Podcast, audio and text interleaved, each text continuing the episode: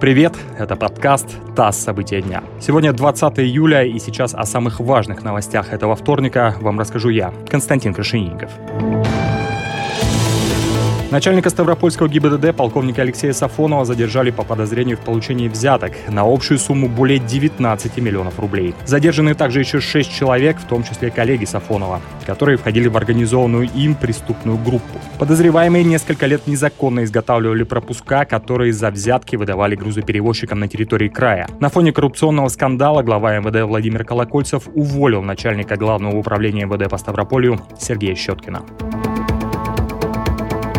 Кремль не стал комментировать публикации СМИ о возможных масштабах эпидемии коронавируса в России. Пресс-секретарь президента Дмитрий Песков переадресовал вопрос о статье в оперативный штаб. Ранее издание «Холод», «Медиазона» и признанная иностранным агентом «Медуза» опубликовали совместную статью, в которой говорится, что масштабы эпидемии коронавируса в пять раз превышают официальные данные. Журналисты ссылаются на реестр Минздрава, где более 29 миллионов записей о заболевших ковидом, а также на заявление замглавы Минцифры Олега Качанова. Он в конце июня говорил, что QR-коды, которые вводили в Москве, смогут получить около 9 миллионов переболевших. В оперативном штабе заявили, что в реестр вносят данные не только о заболевших ковидом, но также о привившихся и о госпитализированных с признаками пневмонии без подтвержденного коронавируса.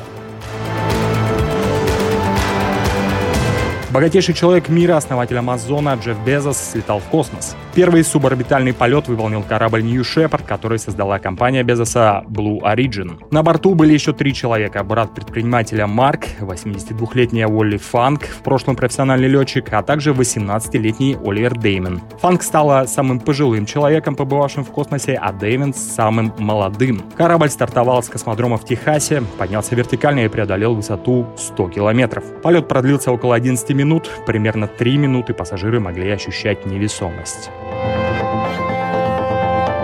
На авиасалоне «Макс» сегодня представили новейший российский однодвигательный истребитель «Checkmate». Он способен развивать сверхзвуковую скорость, обладает малой радиолокационной заметностью и способен нести до пяти ракет класса «Воздух-воздух» различной дальности. Глава Минпромторга Денис Мантуров заявил, что «Checkmate» составит конкуренцию американским и шведским истребителям.